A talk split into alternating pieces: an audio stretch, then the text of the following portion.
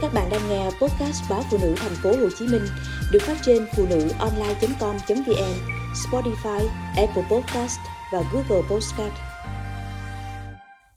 Nhắm mắt mà yêu chồng.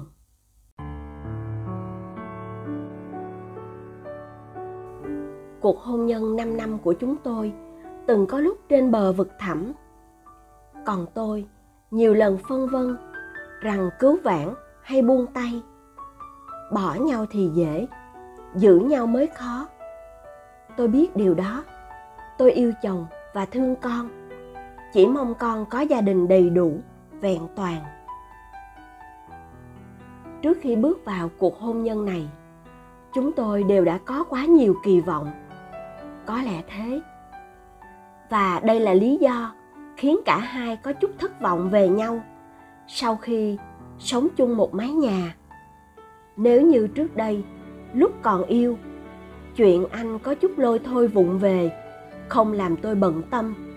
Thậm chí còn có phần thích, cho rằng đàn ông như thế mới mạnh mẽ, phong trần. Thì sau này, điều đó lại làm tôi ghét vô cùng.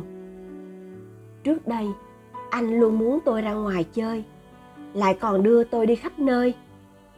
Nhưng sau này lại muốn tôi ở trong nhà, chăm sóc gia đình. Và việc tôi ra ngoài chơi làm anh thấy khó chịu. Cả hai chúng tôi, ai cũng cho rằng mình đúng và tìm mọi cách tấn công người kia. Đâu ai nghĩ rằng đây là một trong những cách nhanh nhất để giết chết hôn nhân. Vì những nỗi thất vọng quá lớn, tôi trở nên thay đổi. Tôi thấy đôi khi mình chẳng còn là mình nữa. Mà giống như bà cô già khó tính. Tôi xăm soi mọi thứ, xét nét mọi thứ, chê bai mọi thứ. Chưa hết, tôi còn lén kiểm tra điện thoại của chồng. Điều mà trước đây lúc còn yêu, tôi chưa bao giờ làm. Mặc dù biết rằng ai cũng cần có một khoảng trời riêng, nhưng tôi vẫn tò mò, muốn biết liệu chồng tôi có mối quan hệ ngoài luồng nào không? Nghĩ đến đó, tôi đã thấy mệt mỏi, nhưng vẫn không thoát được ý nghĩ cần phải kiểm soát anh. Tất nhiên là tôi yêu chồng, nhưng tôi không thể nào dẹp bỏ nỗi thất vọng về anh, ngày một lớn trong lòng. Anh làm gì cũng không khiến tôi ưng ý. Chỉ một chuyện nhỏ xíu, tôi cũng gào lên đòi ly hôn. Càng ngày, chúng tôi cãi nhau càng nhiều. Có những điều tôi biết mình không nên làm, nhưng tôi vẫn làm. Như chuyện trách anh, không biết làm việc nhà phụ vợ.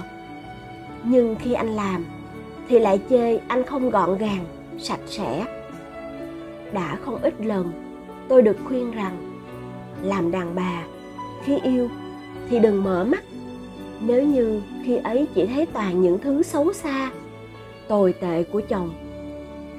Đàn bà nhắm mắt để yêu, không phải là mù quáng, ngu muội, mà là sẽ bớt xăm soi, cố tìm ra khuyết điểm để đay nghiến, dằn vặt nửa kia. Cô bạn tôi nói, đừng kiểm tra điện thoại của chồng.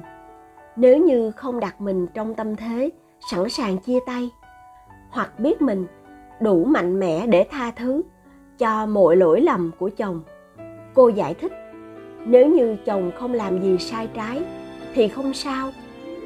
Nhưng nếu việc kiểm tra điện thoại mà biết anh đang tán tỉnh cô này, chọc ghẹo cô kia, tệ hơn là chồng ngoại tình, thì phụ nữ sẽ xử lý thế nào?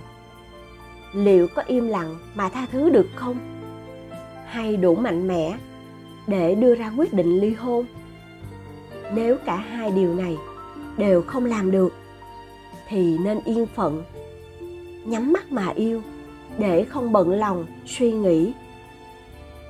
Tôi từng biết một người bạn thời đại học cũng như tôi, lén kiểm tra điện thoại của chồng, phát hiện chồng ngoại tình. Chồng cầu xin tha thứ cô không thể nào im lặng cho qua và cũng chẳng đủ mạnh mẽ để chấm dứt hôn nhân. Sống trong nỗi đau bị phản bội, cô dằn vặt chồng mỗi ngày. Còn đêm đêm lại khóc thầm vì cay đắng tuổi thân. Họ sống chung nhà, nhưng không còn chung tiếng nói. Thêm một người bạn của tôi, vì cô luôn bới lông tìm vết đầy nghiến mãi, quá khứ từng lầm lỡ của chồng. Giày vò mãi, những khi chồng làm gì đó cô không vừa ý. Người chồng nhiều lần xin cô bỏ qua để giữ hạnh phúc gia đình. Cô đồng ý, nhưng rồi dường như lại quên mất. Cô lại tiếp tục giày vò, ghen tuông mãi, cho đến ngày họ ly hôn. Anh nói, dù yêu thương, nhưng đã quá mệt mỏi vì mình lúc nào cũng là tội đồ trong mắt cô ấy. Chồng tôi không phải là không có điểm tốt, chỉ là chúng bị lu mờ khi tôi cố tìm bằng được những khiếm khuyết của anh. Tôi mở mắt, nhưng chỉ thấy những vụn về, lôi thôi của anh, và nhắm mắt để không thấy rằng anh là người chồng biết yêu vợ, thương con, chăm chỉ làm việc không rượu chè, cờ bạc. Tính ra cũng hơi bất công.